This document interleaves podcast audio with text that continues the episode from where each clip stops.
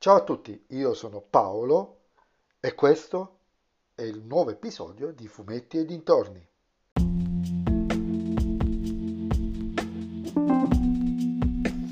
In questo episodio del podcast vi parlerò del 10 ottobre, nuova serie da libreria della Bonelli scritta da Paola Barbato e disegnata da Mattia Surroz.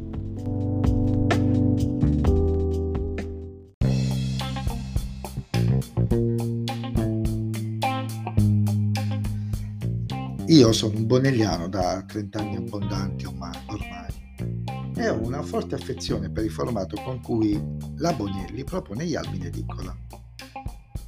Per cui i formati da libreria, con i prezzi da libreria, mi hanno sempre fatto un po', non dico puzza sotto il naso, né paura, ma insomma non mi hanno mai convinto.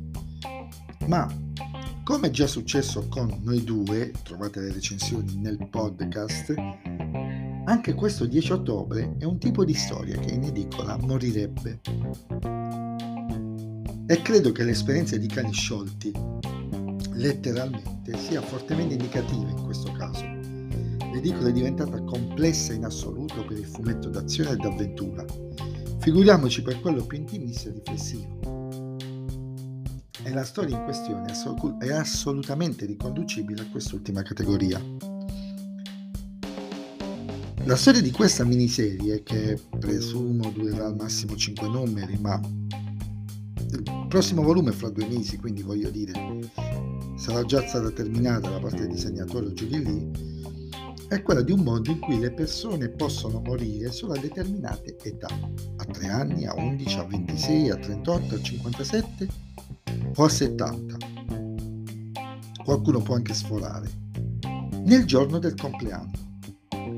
E questa informazione è scritta a livello cellulare nella persona e nessuno è in grado di sapere quando succederà. Questa faccenda ha due conseguenze. La prima è che non c'è più paura della morte, visto che in qualche modo viene definito il momento. Ignoto, ma c'è. La seconda è che il mondo è privo di qualsiasi tipo di disuguaglianza, di criminalità e di povertà, perché è una conseguenza dell'evento, della impossibilità di morire, cioè del fatto che si muore a determinate età. Perché preoccuparsi del resto? Ovviamente queste due cose sono vere solo apparentemente. Il piccolo protagonista Ricci, che sta per festeggiare il suo undicesimo compleanno a giorni, e quindi non sa se sopravviverà, Sa benissimo che la paura della morte in casa sua è viva, perché pochi anni prima, sempre lo stesso scoccare degli 11 anni, suo fratello maggiore era morto e i suoi genitori non hanno più superato il lutto. Probabilmente anche incolpandole della sua sopravvivenza, fra virgolette, almeno per il momento. Oltre a questo, per via della sua curiosità, scopre anche un'altra cosa che lo mette pericolo. La storia è davvero interessante, capace di trasmettere, grazie anche ai disegni di Mattia Surroz, le emozioni diversi, che i diversi personaggi provano durante la storia, dalla gioia al dolore, alla curiosità, alla paura. A parte la spiegazione pseudoscientifica della, sulla morte programmata, come dicevo è una storia che parla di altro, priva di azione e avventura nel senso più classico del termine, almeno per il momento, ma sono abbastanza sicuro che non andrà molto oltre, ma che indaga sul destino delle persone e di cosa su- può succedere quando è predeterminato.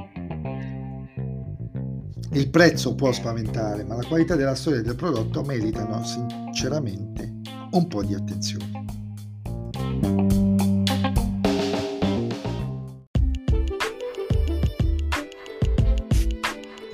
E anche questo episodio è terminato, mi sentirete nel prossimo episodio, vi ricordo che potete sempre seguirmi su Instagram, sulla pagina profilo fumetti e dintorni dove possiamo interagire e se vi piace il mio podcast, beh, suggeritelo ai vostri amici. Se non vi piace il mio podcast, allora suggeritelo a chi non sopportate.